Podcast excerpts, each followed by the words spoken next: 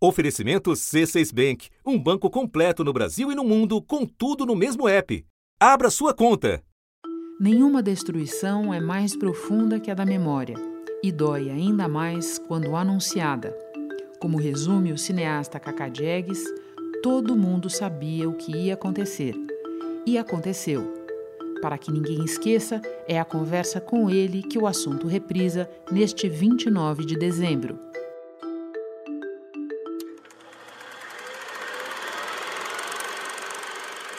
Não existe contemporâneo solto, desconectado do passado. Não existe. Né? Assim como não haverá futuro sem um olhar sobre este nosso presente.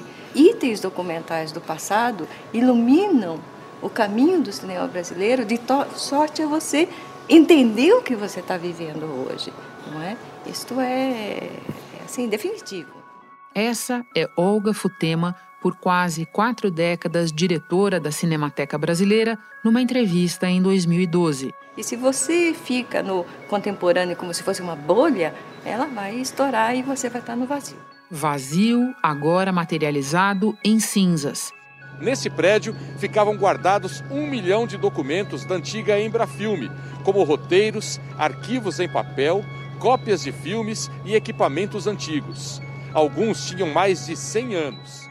É a quinta vez que o fogo consome parte do principal acervo cinematográfico do país. A negligência vem de longe e ganhou, em anos recentes, a companhia de uma política aberta de destruição. Esse mesmo prédio já pegou fogo em 2016. Cerca de 500 obras foram destruídas. A maioria tinha cópia. Em fevereiro do ano passado, o prédio foi atingido por uma enchente. Há uma ação civil pública que foi movida, isso é sabido, essa ação vem do ano passado, de 15 de julho de 2020, que é a peça inicial em que o Ministério Público aciona a União e fala: olha, vocês não estão tomando conta da Cinemateca. E nessa peça inicial, nessa ação, o Ministério Público fala no sério e iminente risco de dano irreparável. A administração da Cinemateca foi passada para o governo federal em agosto do ano passado. Oito meses depois, em abril deste ano, os trabalhadores da Cinemateca fizeram um manifesto alertando para a situação de abandono da instituição.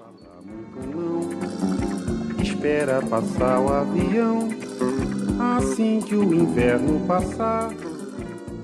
Da redação do G1, eu sou Renata Loprete e o assunto hoje é a destruição da memória audiovisual do Brasil.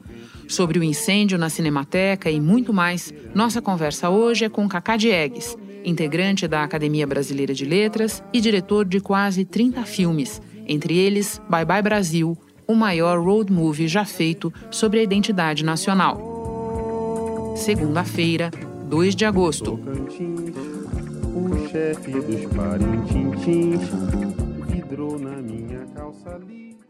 Cacá, você costuma dizer que a Cinemateca é um museu do olhar.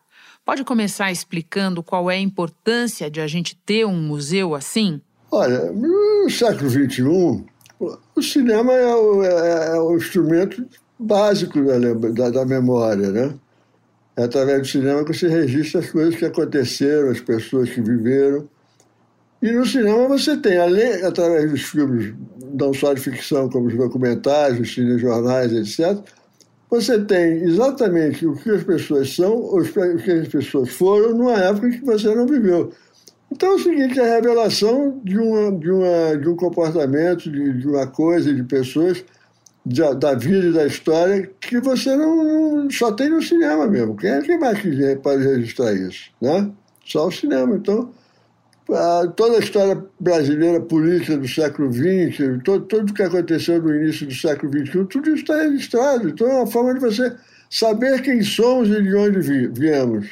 Vamos falar um pouco especificamente da nossa cinemateca brasileira.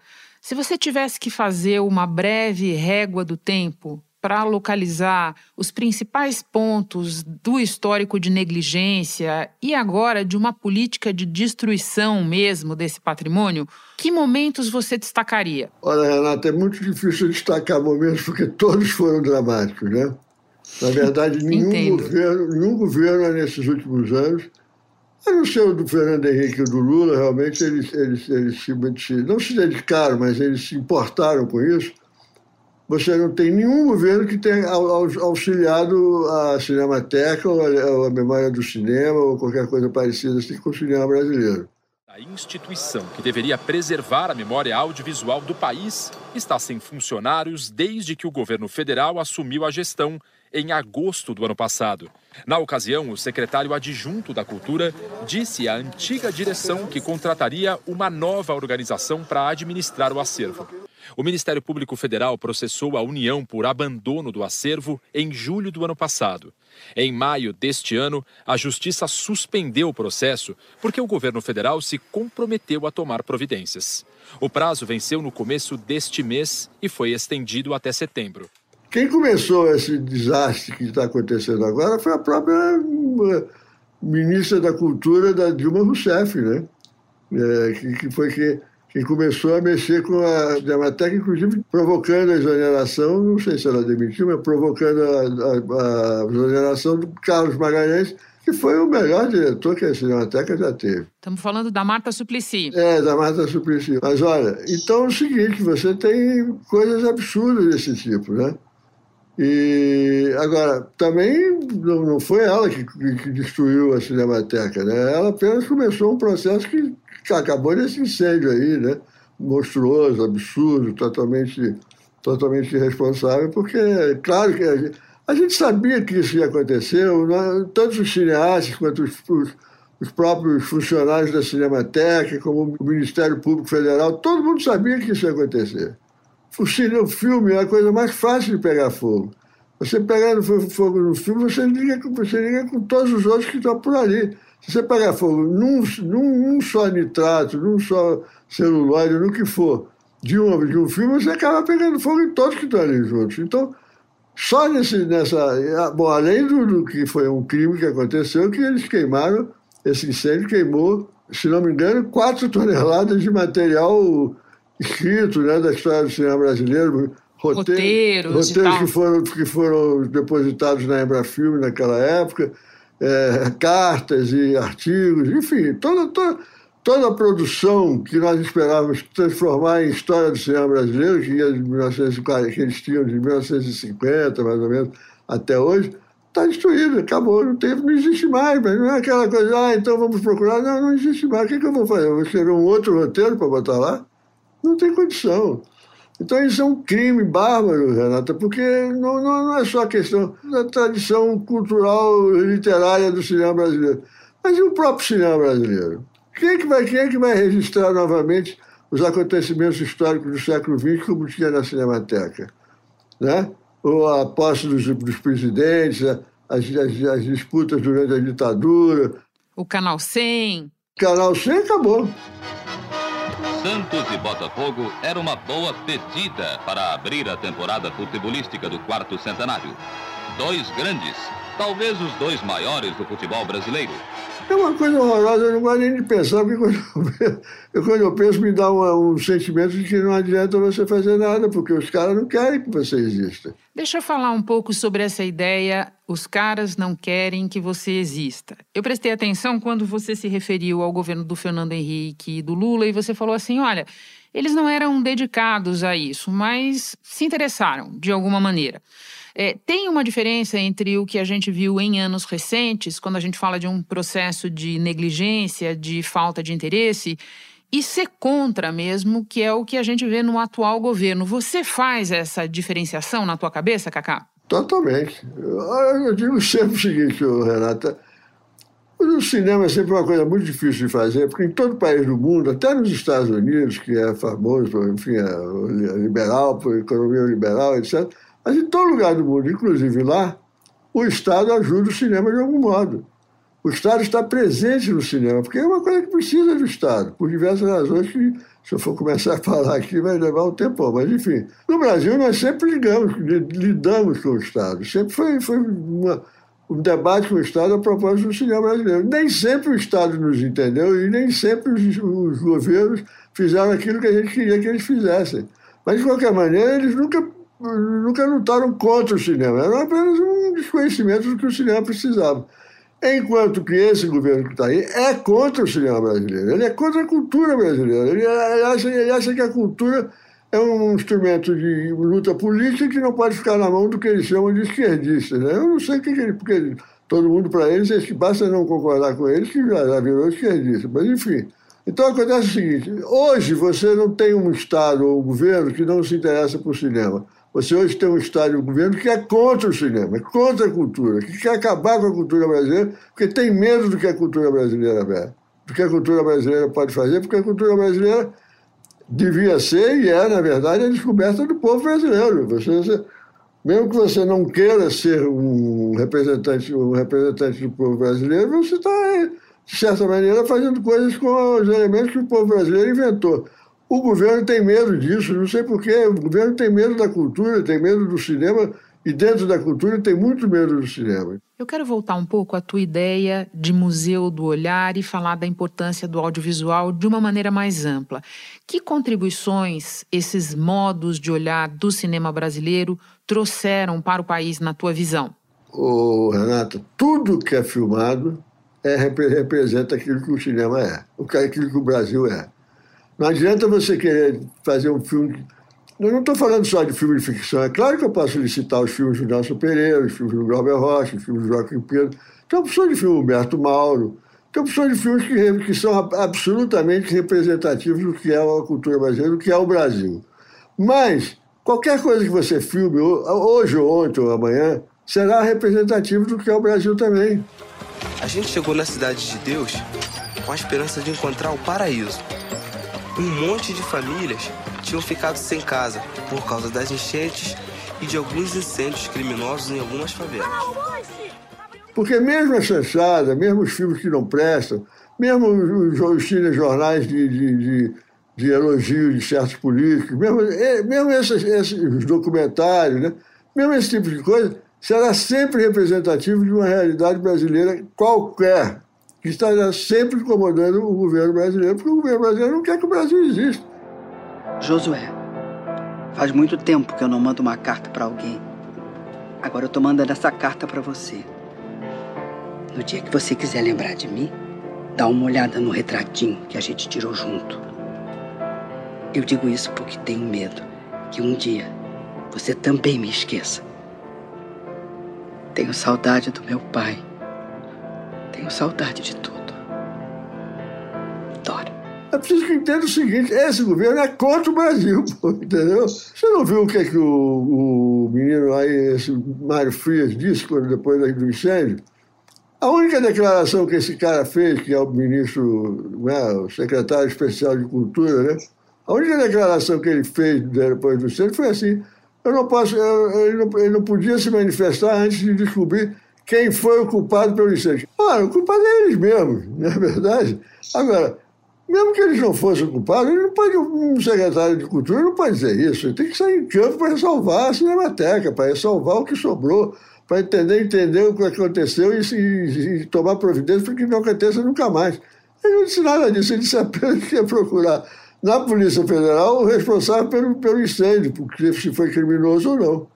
Eu acho que foi criminoso, mas o responsável é ele, ele que é o responsável, não é verdade? E todos os, que, todos os funcionários públicos do Brasil que se dedicam a tratar tra com a cultura e não fizeram nada para salvar a Cinemateca. Nós estamos avisando que ia acontecer esse incêndio há anos, já. Há anos que a gente disse que ia acontecer isso. Né? Nós, que eu digo, somos cineastas, mas também os funcionários da Cinemateca, as pessoas ligadas à Cinemateca, todo mundo sabia que isso ia acontecer. Espera só um pouquinho, a conversa com Cacá Jegues volta já já. Com o C6 Bank, você está no topo da experiência que um banco pode te oferecer. Você tem tudo para sua vida financeira no mesmo app, no Brasil e no mundo todo.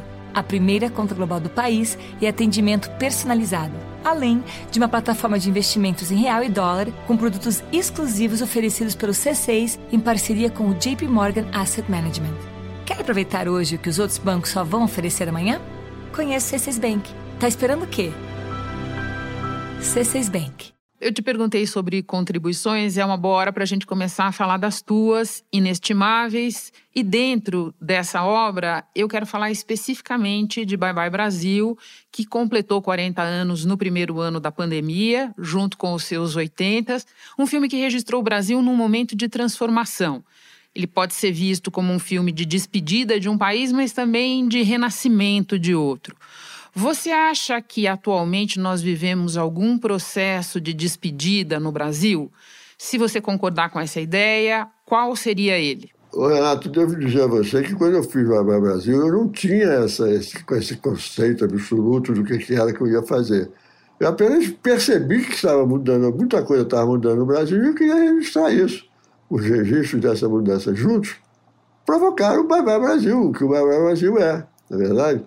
Mas eu não, tenho, eu não tinha essa, ah, está mudando nessa direção, naquela direção. Eu até me lembro, um dia eu estava filmando Joana Francesa lá em Alagoas, no interior de Alagoas, e quando eu cheguei, peguei um. Quando a gente acabou de filmar no Canavial, voltamos para a cidade onde nós estávamos hospedados, que era é, é, União dos Palmares, uhum. eu vi de longe uma luz azul maravilhosa no centro do União dos Palmares, parecia um um, um, um disco voador é, é, chegando ali, né? E o que era? era? Era uma televisão que o prefeito tinha comprado e botado na praça pública. A televisão naquela época ainda era cara, aparelho de televisão. Então ele comprou um aparelho de televisão e botou em praça pública e aquele aparelho estava produzindo uma outra cabeça nas pessoas que viam aquilo. Porque ali tinha pessoas vendo que eram jovens estudantes, ou então tinha gente de canavial, tinha gente de fazenda, tinha gente de toda a natureza. Quando eu vi aquilo, eu digo, rapaz, tem alguma coisa acontecendo nesse país e a gente não está percebendo. Foi aí que eu resolvi fazer Bye Bye Brasil. Estou vendo seu morto querido. É, ele está aqui diante de mim e pede para você não chorar mais. E a tua interpretação, pessoal, Kaká? Bye Bye Brasil é mais um filme triste sobre o fim de uma cultura ou um filme de amor sobre um país que estava nascendo ali? Olha, eu sofri muito com isso, viu, Renata? Porque, por exemplo, o filme teve uma grande repercussão no exterior, foi muito bem no mundo inteiro, mas na Europa, por exemplo, todo mundo recebeu o filme como o fim de uma cultura, o fim de um país, etc. Enquanto que nos Estados Unidos e na América Latina, de um modo geral, o filme era visto como um, ao contrário, né? um filme sobre um país que estava nascendo. Eu acho que é mais essa, essa visão latino-americana e americana do que a europeia. O filme é um filme sobre o nascimento de um país, a possibilidade de um país ser um país. Mas, evidentemente, que cada um vê o que quer. Enfim, eu, eu acho que quando você faz um filme, Renato, quando você acaba um filme, ele não pertence mais a você, não. Ele, tá, ele pertence a quem o vê. Então, cada um dá a sua interpretação, faz, diz o que quer. Eu sofri muito com isso, porque às vezes eu chegava no lugar e dizia, oh, que filme triste. Eu ficava danado da vida, porque era um absurdo chamar aquele filme de triste. Você tem toda a razão, especialmente quando a gente fala de um filme do tamanho de Bye Bye Brasil.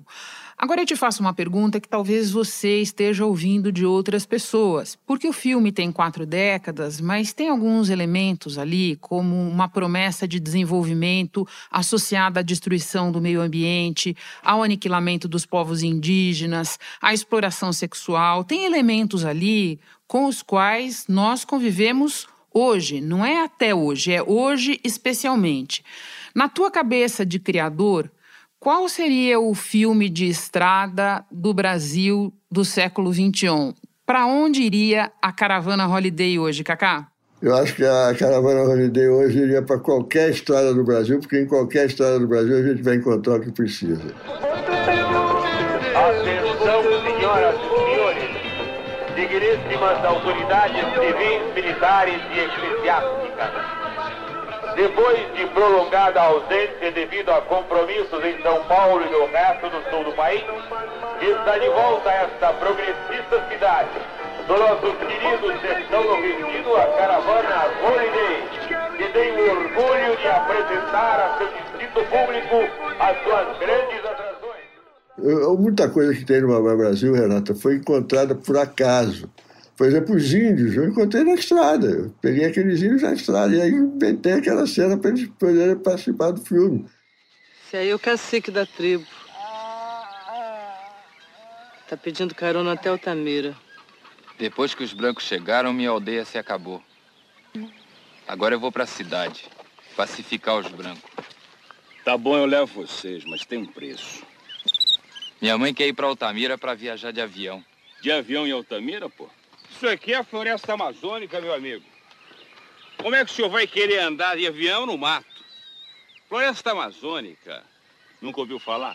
Outra coisa que eu praticamente inventei foi os índios vendo, vendo televisão em Altamira. Aquilo ali, quando, eu cheguei, eu fiquei espantado de ver aquele negócio. Os índios a, a, a, totalmente boquiabertos diante da televisão. Antigamente, eles prometiam ponte para se eleger. E quando tomavam posse, construíam uma, mesmo que não tivesse rio na cidade. Ponte de nada para porra nenhuma. Agora é isso. Viado. Artista de televisão é tudo viado, manjo. A igreja devia excomungar essa pouca vergonha. E assim por diante. Então, para você fazer um filme sobre as mudanças, você tem que estar na estrada filmando essas mudanças, sabendo onde elas estão. Para fazer Bye Brasil, eu viajei durante uns três, quatro meses pelo Brasil afora, tentando ver o que estava acontecendo. Porque, como eu lhe disse, eu tinha noção de que estava acontecendo alguma coisa, mas eu não sabia o que era. Então, na medida que eu fui descobrindo o que, que me interessava, eu fui formando, vamos dizer assim, a ideologia do Bye Brasil. Mas eu também não, mas eu não, não sou nenhum historiador, nem antropólogo, eu, eu, não sei te dizer exatamente qual é a, a, teoria que me levou a filmar o filme. O que é a teoria que me levou? Não teve nenhuma. O que me levou a filmar o filme foi a experiência que eu vi e as coisas que eu vi nessa viagem e depois também as coisas que eu vi durante a filmagem. Né? Porque durante a filmagem aconteceu muita coisa que não estava no roteiro, que não era previsto e que eu fui botando, porque aquilo ali era o que eu estava procurando. Ou seja, tudo que significasse essas mudanças, aquela Índia dizendo bye-bye, por exemplo, pô, aquilo ali foi uma coisa inventada na hora.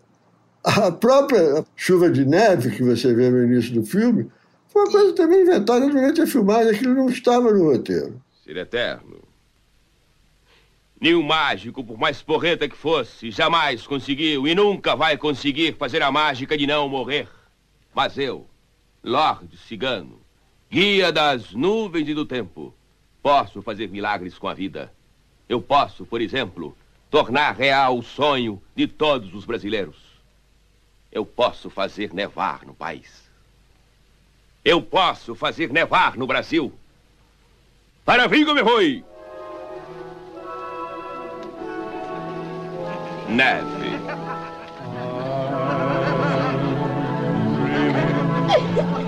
of a white Christmas. Parece coco ralado. tá nevando no sertão. Tá nevando na minha administração. Eu não fui atrás do que eu queria, eu fui atrás do que eu queria ver. E o que eu queria ver podia não ser, podia não estar na minha ideologia, na minha cabeça. Era apenas uma coisa que eu tinha que ver e foi o que eu vi que estava acontecendo. Muitas vezes os cineastas acham que, estão, que são proprietários do que estão filmando. Não são proprietários do que estão filmando. Né? O cineasta tem que te filmar com cabeça aberta para o que está acontecendo, porque ele não sabe, ele não pode saber tudo que ele vai filmar. Ele tem que estar preparado para encontrar coisas que vão surpreender e que ele tem que registrar também. Cacá, nós sentamos para conversar por um assunto de destruição né, com um processo a que vem sendo submetida a cultura no Brasil e que agora tem como símbolo esse incêndio da Cinemateca. No entanto, você está em processo de construção. Você mencionou uma coluna recente tua no Globo que prepara uma série sobre a história do cinema brasileiro e já adiantou até o que seria o epílogo desse projeto ao dizer: o cinema brasileiro pode viver crises, algumas bem agudas, mas nada nem ninguém conseguirá acabar com ele. Você ainda se sente assim? De onde é que vem essa força? Essa força vem do seguinte: o cinema brasileiro é, é uma coisa muito estranha, mas o cinema brasileiro sempre existiu e sempre superou as dificuldades. Ninguém sabe direito como ou por quê. Porque, na verdade, a gente se esforça para resolver as coisas, mas o que resolve mesmo as coisas são os nossos filmes, são o que a gente faz. O cinema brasileiro é muito antigo, é muito velho. As pessoas pensam que o cinema brasileiro começou ontem com o cinema novo, com o Nelson Pereira dos Santos ou com qualquer coisa. Não.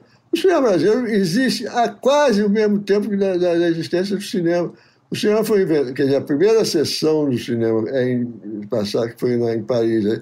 foi, foi no dia 28 de dezembro de 1895, e seis meses depois já estava tendo filme no Brasil, no, Rio de Janeiro. Né? O, é, o, o Segreto, o Segreto, estava chegando da Europa com uma câmera filmando a entrada do Rio de Janeiro Aí nós inventamos o, o cinema, porque naquela época não tinha essa coisa de duas horas, não havia modelo de, de, de produção, né? Duas horas ou uma hora e meia, o que.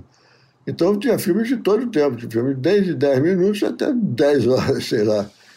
E o cinema brasileiro inventou uma coisa que, foi, que sustentou muito o cinema brasileiro no início, que foi um filme sobre os acontecimentos da cidade naquele momento. Então, o registro de, de, de, de, crimes, de assassinatos, de assaltos, enfim, coisas uh, política também, quer dizer, coisa, coisas que ficassem, uh, que, que tivessem um certo, um certo interesse para as pessoas continuarem a acompanhar.